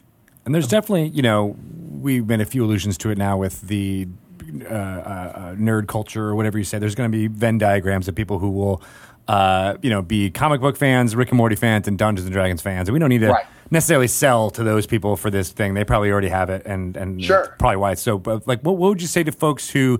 Uh, I mean, I'll just take myself for an example. I didn't read a lot of comics when I was a kid growing up, and I. Uh, I I'm sorry to say, I haven't seen any Rick and Morty yet. I've been What? people have told me oh it's amazing. god! Even I've I've watched it. See, you're oh, you're all better people than I am. Jeez. Um, You but I'm a will Dungeons love and it. Dragons fan. So, like, what what what would you say to those type of people uh, uh, who who who don't already have an affinity to you know all three of these things? Like, what what, what Right. does it bring to it? Well, I mean, in terms of D and D, one of the things that's been really a joy is that it's all real D and D. Like we don't. It, sometimes they'll do D and D in parodies on TV shows or in in other media, Big Bang and they Theory. always have to file the serial numbers off and. Oh, it's uh, man- mansions and manticores, you know, or this sort of thing, or whatever. Ooh, that's and so this is like real hardcore D and D. We have a sequence in issue two where the party is crushing stuff, and we have the proper experience point totals, and you know, like ridiculous things like this, right? Um, all the stuff, and we go through the different editions as well. So in I sent Troy dozens and dozens of images of like, hey, don't just you know, here's the first edition player uh, DMG, but make sure you get that back cover correct because it's really distinctive. you know? Yeah. like really ludicrously detailed nerd stuff, but at the same time, because we want to get it right, because it's the real thing, you know what I mean? But on the other level, it's also a joyous story about gaming. It's a joyous story about coming together and discovering a new hobby. And I think that that's kind of universal Mm. to a lot. of people. I don't think it has to just be D and D. It's about the joy of finding things that you didn't know you could find joy in. You know, stuff like that as well. Pat, you want to run with the torch on the on the Rick and Morty or whatever other angle? Uh, you know, I you know, it's something I had to come to grips with when I was working on book two um, in my series, where a lot of people had read the first one, and I knew that some people, despite all of my prayers, would pick up the second book without ever having read the first one, Mm. or who might have read the first book um, like four years ago, you know, and then pick up the second one. And there were people who have read the first book 20 times and then would read the second one. Um, and in the future, some people would reread the first one and the second one. And so, whenever you're writing anything, you're writing to a lot of different audiences. Um, I used to teach writing uh, in in, and I used to sort of beat that drum kind of mercilessly. That if you're not thinking about audience, you're screwing everything up. Um, I'm not really a, a, big fan of the write for yourself school of thought. Mm. Um, you know, and so we do. We have people who know a little bit about D and D, who have only been exposed to D and D through Stranger Things. We have people who have only done D and D for fourth edition, and then they quit because they only liked fourth edition and then it moved on. We have people who used to play back in the day and gave it up because they got out of college and couldn't find a group. We got people who started way back in the day and now are in their 40s and have kind of played it off and on ever since. And you got people who have just found the game through places like Critical Role and the Adventure Zone. Yep. Right. And that only really experience it in a narrative way and have never done it at a table. Yep. And, you know, the one thing that I think I'm pretty good at is um, being able to understand a reader's mind no matter where the reader is coming from. Um, and so it's like I kind of wish it was just a series of Venn diagrams as opposed to a vast n dimensional like matrix like data array nice. of, of like the 18 different potential large audience types and then the 27 smaller potential audience types. Um, but when you come right down to it, what I really want to do in a story is I want there to be something, I want there to be a lot on the surface. So no matter who is reading it for the first time will enjoy it. But I want there to be enough farther down that no matter how many times you reread it, you always see something new. Yeah. Yeah. And that was important, I think, across the board that you wanted to be able to read it, you get all the high points and you go, oh, this is a funny story. Oh, this is all about gaming. And then you go back and you reread it and you see whether it's certain turns of a phrase or little bits in the background or jokes on the bulletin board in the school or little things that'll that'll keep people sort of engaged on that. Um, when I started writing the D and D comic, uh, Legends of Baldur's Gate, that came out around the same time as Fifth Edition launched, I said, look, as much as I want the D and D hardcore to read this, and I hope they do read it, I want something that a brand new reader who doesn't even play D and D can just read a great fantasy story and get excited about it and want to experience more fantasy stories branded with Dungeons and Dragons. That this isn't just playing to the absolute grognard, you know, right, and and, and all the terminology. That we want to make a great dramatic story, a really fun story, a great character story first. And it just so happens to follow the canon. It just so happens to fit all the rules. It just so happens to be Dungeons and Dragons and use all the proper monsters and all the places, but you don't need to know them all with encyclopedic knowledge in order to enjoy it. But if you do know the stuff, if you have read the books, you'll see those little notes, you'll see those little touches that we have gone deep but it doesn't it isn't required in order to be entertaining so we i think we wanted to ask about how deep the chocolate yeah how, right? how deep up in that chocolate did you get? Yeah, technically you go into the peanut butter oh. just, no. The, so how deep the, into the peanut butter? You said you were going to get pretty deep in there. Sometimes uh, well sometimes when, when a peanut butter loves the chocolate very much. They make a reese's peanut butter cup. They make they make uh they make a really bad analogy. yeah. I believe your words were something sticky and delicious. I, I, would send Troy these art notes that were like, here is what a kobold looks like in second edition, and it's different from third edition. And because this is a second edition moment, Oh my in a god. Rick and Morty book, you have to get it right. And this is what this is. And like, and here's the size differences between these creatures, and here's what this means. And uh, you know, stuff that that I don't think even made it to the page, like just ridiculous stuff. Um, I also wanted where where sometimes we would just you would have sort of generic kind of fantasy terminology. I would always want to steer it back to actual D and D, or even better if we could be specific about an adventure. Yeah. So, as an example, in the first issue, um, Rick takes Morty on an adventure, but it's not just any adventure, it's an actual module L1, which is The Secret of Bone Hill. And that was literally just me looking through a shelf and going, what is the most base title that Rick and Morty would make fun of because it sounds vaguely wrong? And immediately It's a fun exercise.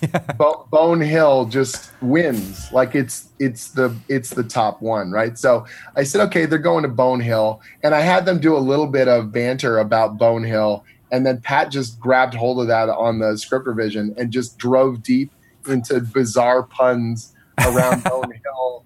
And so that's been that fun kind of riffing. It's almost like improv. Like it's like you're always mm-hmm. plussing, you're always adding something to the mix and I wanted it to be actual scenes from Bone Hill. So they're talking about Restenford, the village, and all this stuff, and all the NPCs are correctly named. But it's also just a dumb Rick and Morty joke where they're just going to talk about boning endlessly and all this kind of stuff. So On a hill.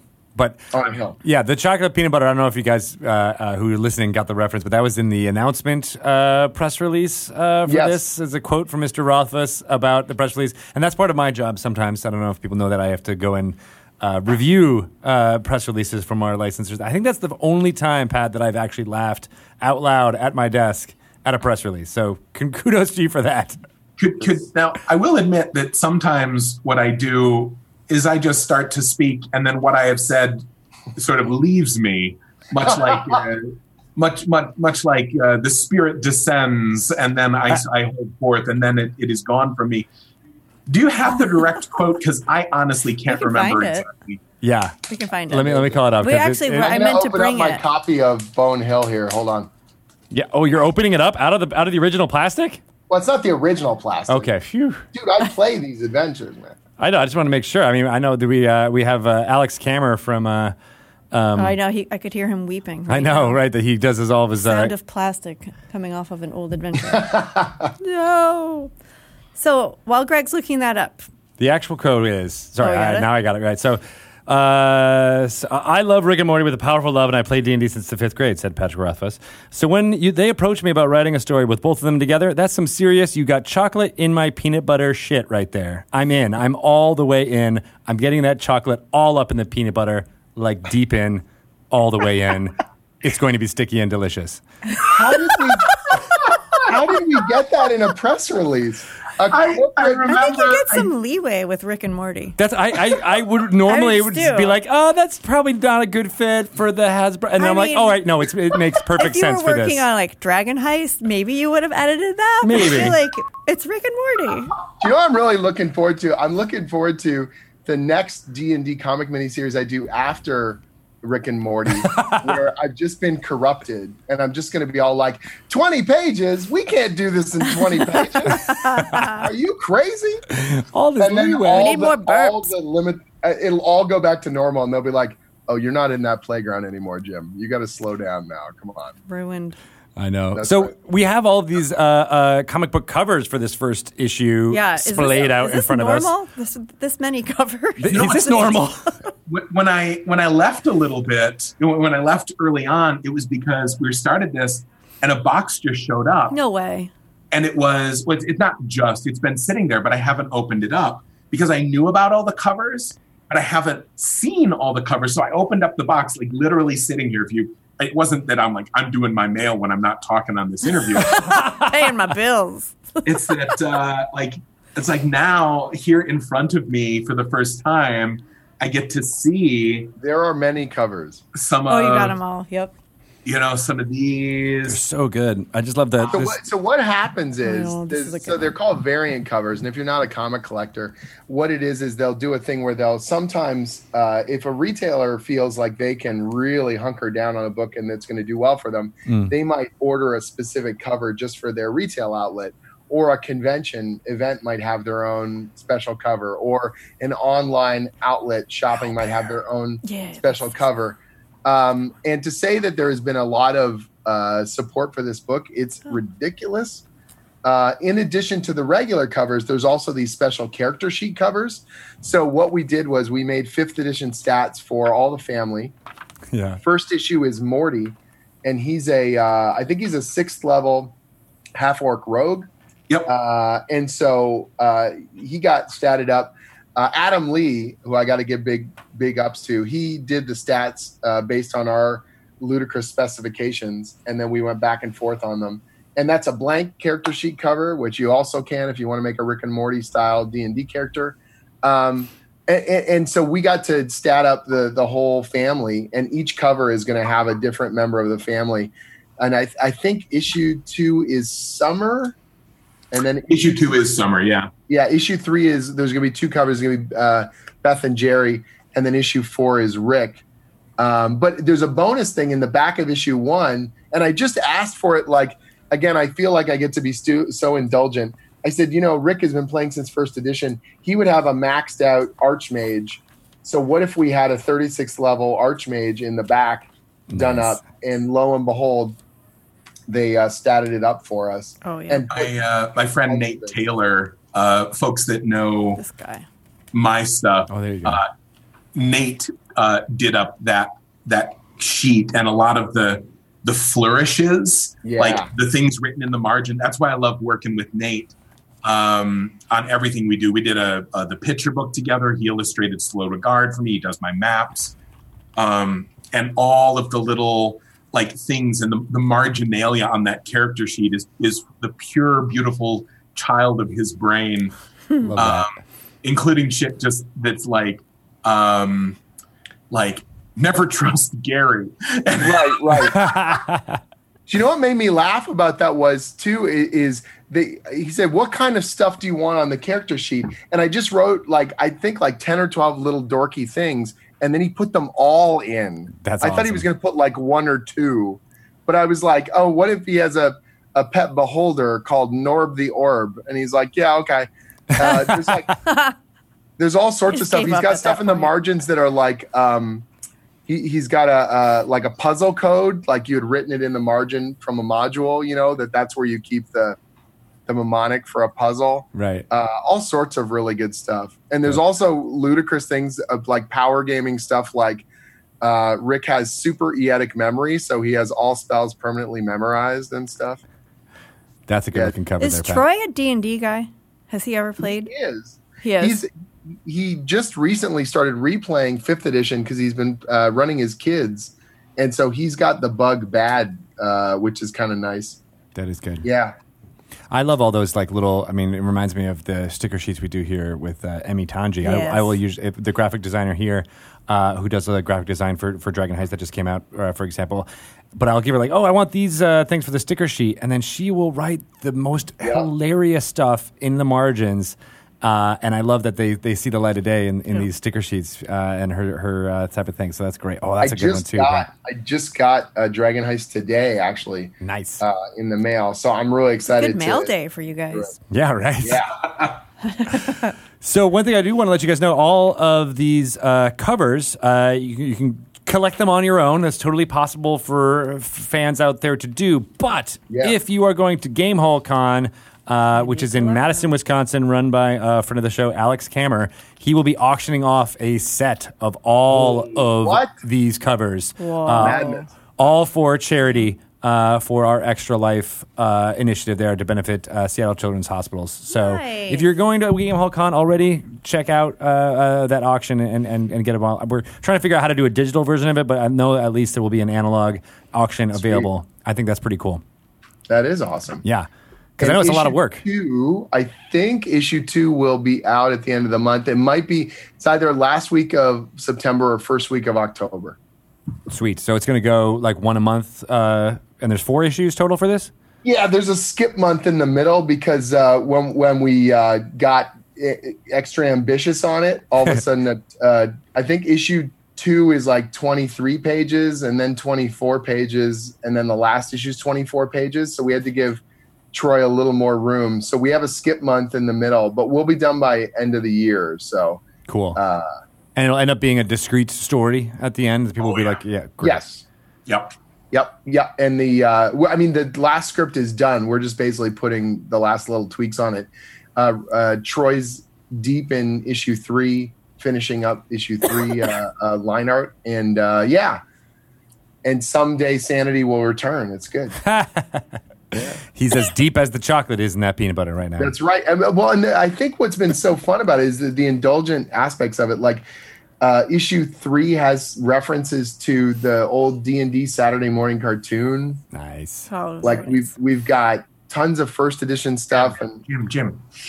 oh sorry They all die. They all die at the end, right? At the end of issue Right. three, and then I'm they have to get saying, He resurrected. keeps talking about issue three. I'm very we're curious. talking to the hardcore here it's okay Leave a little. Oh, this is not. A, this millions of people watch it. Let let it be a surprise.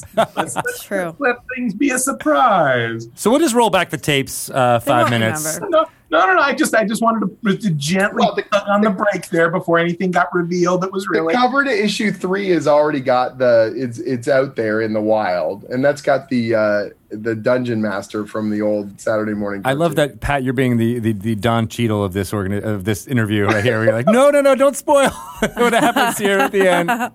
I've always, I've always been vehemently non-spoiler. Like, uh, um, uh, in, in in all my different types of media, there's. Uh, you only get to you only get to kiss somebody for the first time once, and you don't want to wreck that. So especially with that luxurious beard You don't want to wreck it for the person who's receiving that kiss, right? They can only do that once. Gorgeous Excellent. Well, what else? Uh, I know you guys are all working on a thousand million other projects, uh, but what, uh, you know, anything to hint at for, for what's to come in the next few months other than these awesome books? what are you working on pat Um, I'm actually working with Nate on uh, on a comic project um, that we've got a few offers in on, but it's likely that we might just kickstart it. Um, it's the comic adaptation of uh, The Boy That Loved the Moon. It's a story out of my world. Um, and he and I have been roughing out the thumbnails and the paneling. I mean, it's I mean working with um, a team on on this this comic project has been great, um, and there's been a remarkably light amount of oversight from the IP holders.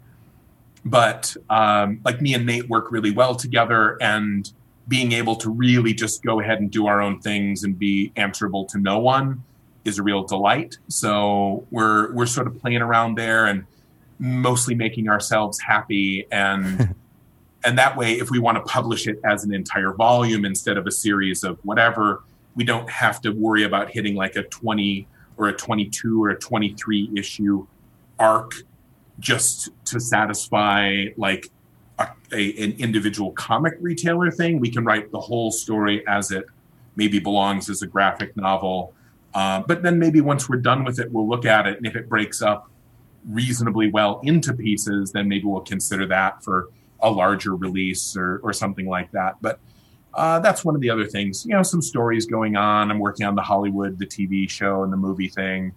Um, How's that there's- going? there's- It's it's an interesting world. interesting world. That's that's yeah. That's about as much as we get from from Yep. the D and D side of things too. We're like, all right, Yeah. that's a It's interesting. that's a more ass Yep. of uh, of fun that we are getting sucked into. what about you, Jim? I know you got lots of other, uh, uh, you know, your Avengers titles, all that. What's yeah, what's, I'm juggling quite a few comic projects. So I've got um, the monthly book I do at Marvel is called Champions, and it's sort of the young heroes of Marvel. So it's a bunch of these um, younger heroes. Some of them used to be Avengers, and they quit the Avengers because they felt like that the Avengers had lost their way, and they wanted to get back to what was really important, like making the world a better place. And sort of fighting for a world that that they're going to stand to inherit in the future. So you've got characters like uh, the young Ms. Marvel, you've got Miles Morales, Spider Man, um, you've got Riri Williams, Ironheart, uh, Viv Vision, the daughter of the Vision, Sam Alexander Nova. Uh, uh, Nadia Van Dyne, the Wasp, all these characters kind of brought together along with a new character that I created called Snowguard. And um, we're doing all sorts of classic sort of teen superhero stuff. But the upcoming story that starts in October actually takes them to this sword and sorcery side of uh, the Marvel Universe called Weird World. Hmm. And I'm making no delusions of the fact that it's a big, you know, my D and D uh, self is is a big influence there. Two of my favorite stories when I was growing up were there's a story in Uncanny X Men 190 191 where Manhattan gets turned into a fantasy world, and the Avengers and the X Men all get turned into these fantasy characters, Huh. and that was like pure joy to me when I was a kid because it was like my two favorite things: superheroes and D and D coming together. Uh, and then there's a two part story that came out as well in the 80s uh, where the X Men go to Asgard. And so it's like, oh man, mythology crashed into superheroes is one of my favorite things. And so um, I'm really taking a lot of those influences and doing this three part story that starts in uh, Champions number 25 and doing this big wild sword and sorcery story. And it's being drawn by Max Dunbar, who drew Oh. Legend of Baldur's Gate. Mm-hmm. So He's, uh, I think he's in the I building think right he now. too, or he was. Is he? last week. Yeah, um, excellent. Just grab them, drag them into the studio. here. exactly. Get to So work. yeah, Legend, Legends of Baldur's Gate, the book that uh, he and I did together at IDW, the first sort of fifth edition D and D comic, and so I have pulled him into the Marvel fold to do this sword and sorcery story. Uh, it's going to be a ton of fun. Uh, at the same time, I'm wrapping up my creator-owned series Wayward, which has been published in Image since 2014. So issue 30 comes out, and it's the big climax, and that'll be out at Halloween, and it's going to be just this wild apocalyptic finish uh, for all the characters and all the plot lines that we've been sort of spinning together. Uh, I've got more D and D comics coming in 2019, and other projects that will be announced probably at New York Comic Con. Sweet man. That's Wow. that's too much. That's too much to list. It's it's a little bonkers. You guys Yeah. make it sound like co- writing comics is like something you just do in a day. I mean, how do you have time to do all of this? That's a lot of stuff you both just rattled off that you're working on. I would like Yeah. to to really really make it clear that comics is something you don't do in a day. No, I would I would like to share that one of the major things that I've learned over this process is that comics just don't happen in a day. Oh, because that, that that's what I took away from this. There's Oh. fewer words doesn't mean that it's easier to write. No. um in, in fact like it's the i know i know why it works this way but like these email threads there's like Your body language right now is like basically my world. you know there's this program called slack and it's designed so oh, that multiple people can get together and discuss a thing and you don't it's not like looking into a cthulian abyss could I, can I please bring this to the process? you people, because it's like, how about we have eight people discuss something on a on a thread with 80 messages in it? yeah, And the thing is, I know that typically, like, they're used to this. Whereas, like, I usually go off and I write a thing, and then I talk to a couple of people about it one on one, and then I'm like, hey, here's the thing. Let's copy edit it because now it's done. right. And instead, there's this this this very important and I'm sure essential and reasonably derived process of approvals that uh, requires so many emailings back and forth. Oh yeah, Um, Lots and of the has been electronic a new mails. experience for me. Yeah. Yeah. See now Slack you mentioned it, when you're like in the email like work zone, adding in a Slack thing just means like okay now I have two programs I need to be Right. watching that are not on the same level and it's okay now I have this other and I social media gets added onto that now where like people you know we're using Twitter direct messages as a form of communication so now we got three things that I've got to watch. It quickly becomes even worse. But so, these are- it's- the the goal is to get everyone on one thing, I think, and then Right. and and and the truth is it's it's mostly that like I've recently transitioned my email and the way that Google threads messages is profoundly counterintuitive to me. And so like if I'm if I'm up and I'm watching emails come in, I can participate. And if I miss a day, it's like, well, You're out. I guess, Yep. uh, Yeah. I guess, I guess, I just will never know what happens on the rest of this thread. and then J- Jim, I don't know if it's Canadian email or something like that, but your messages seem to put your the threading is like below the message that I just sent you. Your reply is for some reason. Right. I don't Yeah, know. that the might- that's screwing this up. I, it's in French and English, and it's covered in maple syrup. and- we do things differently here, okay? Yeah, all I see is you with like red maple leaves over your eyes. That's right. That's right. I just I come in and I just say bonjour, and then I just write the whole thing. Backwards. But Oh you, you know what's really great though is that it, in the in the process, it, it, you know, the Canadianness comes through. I just say I'm sorry over and over.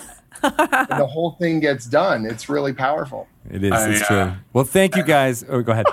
Oh, we're at uh, we're at time here. Yeah, we're yeah we actually have a, a, a yeah some folks coming in. So thank you so much for spending the hour with us. I really loved it. Yeah. Uh, I feel like I could uh, listen to you guys talk forever and ever. So we, this should be like a weekly. I know. You guys Keep did that this live series stream going. Yeah, with we the need team. Talk more. I love it. Hey Pat, it's an ongoing. I don't know. I, I feel like eventually I'll I'll hit my stride. Um, right around 28 pages, I think, is my actual length. It is the perfect format. You guys are awesome. Thank you so much. We'll uh, look for issue two coming next uh, next month, right? Well, it's either end of this month. It'll either be last week of September or first week of October. Uh, but issue one is available everywhere fine comics are sold, or they're sold out. You need to hit them up for reorders. And get a Uh, different it is cover. a- Yeah. Collect all the covers. time. Yeah. Awesome. All right. Thanks, guys. Thank you. My goodness. what a jolly interview. They were jolly in a. I'm trying to rhyme with jolly. It doesn't really rhyme very well. Holly. Holly Jolly Christmas. Yeah, Uh, I think they really like each other and like working together. I think they do too. Did you get that sense? I got that vibe. Yep. Yeah, that they just really jammed on uh, this Rick and Morty, Morty, Rick and Morty versus Dungeons and Dragons storyline, and I can't wait for issue two, three, and four out there. You're gonna love it. Here, here, here, here, here. I think Shelly's right. She's lost her breath. She can't even breathe. She's laughing so oh, much. That was so good. you say you're gonna love it. You're gonna learn me. you didn't know. You didn't. You're not the only one with some vocal talents Oh, there, wow. Shelley. Really impressed with that. Yeah, you might gonna have to whip out a C-3PO at some point just to. Oh, dear. That's very quick. You can just drop into it now. I'm so used to it. I do it at home all the time. You're gonna love it. You're love it. You're gonna learn it. I might have to listen to this podcast just so I can hear you say that again. Nice. Uh, you will. You'll have to. I do. Yeah, it's your it's your it's your homework. Oh my god. Um, so we mentioned uh, a couple of fun stuff, but we didn't mention Axis and Allies and Zombies, Hey. which is popping out pretty soon. popping out the end of October, October 26th. There will be a zombie apocalypse happening in 1941. Maybe. We are reverse engineering history. Alternate history edition. I think the zombies are going to win. What do you think? That happens. I'm not gonna lie. Pretty often. Well, sometimes. They're they're hard to contend with those zombies. Sometimes they help. Yeah, if you use them wisely.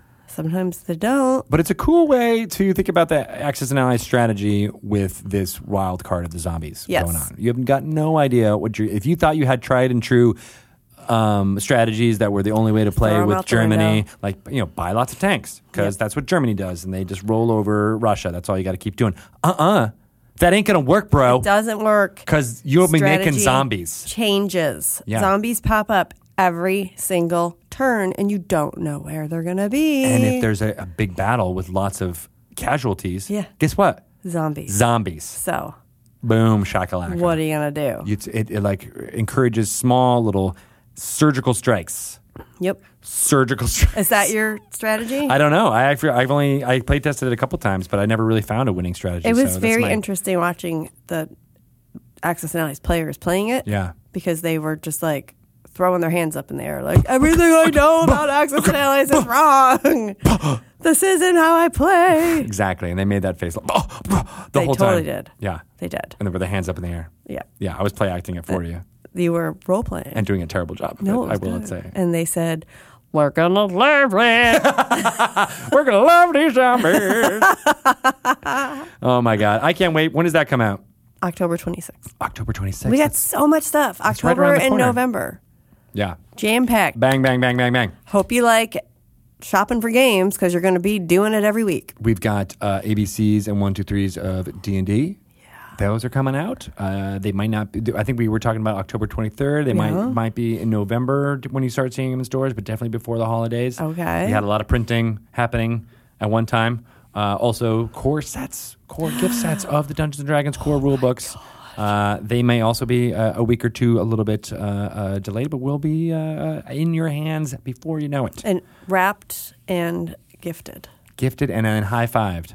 and high fived. Hey, core gift sets. Nice to see you. Where can people find out about uh, you and what you're doing, Shelly? Sorry, I just totally snorted into the mic. You started. It was my nose. We're gonna have to end this podcast We're gonna have pretty to. early. Can you edit out boogers? Shelly is such a skilled voice actor that she is uh, play acting uh, the the shards coming out of her nose.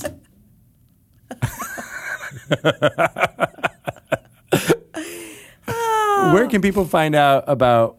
They're not going to want to. Let's be honest. Nobody wants to. All right, fine. We'll just skip that part. If they, I mean, You can follow me at Greg Tito and ask me what's happening with Shelly and if she's okay. I I'm at Shelly Moo. Oh, that's the If you one. really wanted to. Yeah. Uh, if you want to find out uh, about everything that's happening with uh, this game that we are ostensibly having this podcast about, you can go to dungeonsanddragons.com. Yep. There's a lot there. So much. Uh, you can also follow us on Twitter. It's wizards underscore DND. Uh, we are also on the Facebook as well as the Instagram as Dungeons and Dragons.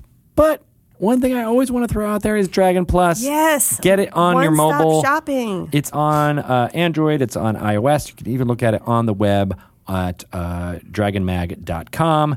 Everything is there. There's a new issue coming out in October with tons of fun stuff. But it's the last the board game issue. the board game issue, super important for you who love board games. Uh, but the previous issue was all about kids and uh, how to get them playing in games, and that is also uh, near and dear to my heart. Yeah. So when I was picking Quinn up from his after school program, Yeah. I gave them the school a lot of magic cards Yeah. and some D and D stuff. Uh-huh. And Quinn was over in the game area with this little girl, and I heard her going, "I don't know how to play magic." And Quinn goes, "Yeah, well, I played Dungeons and Dragons, and it's really fun."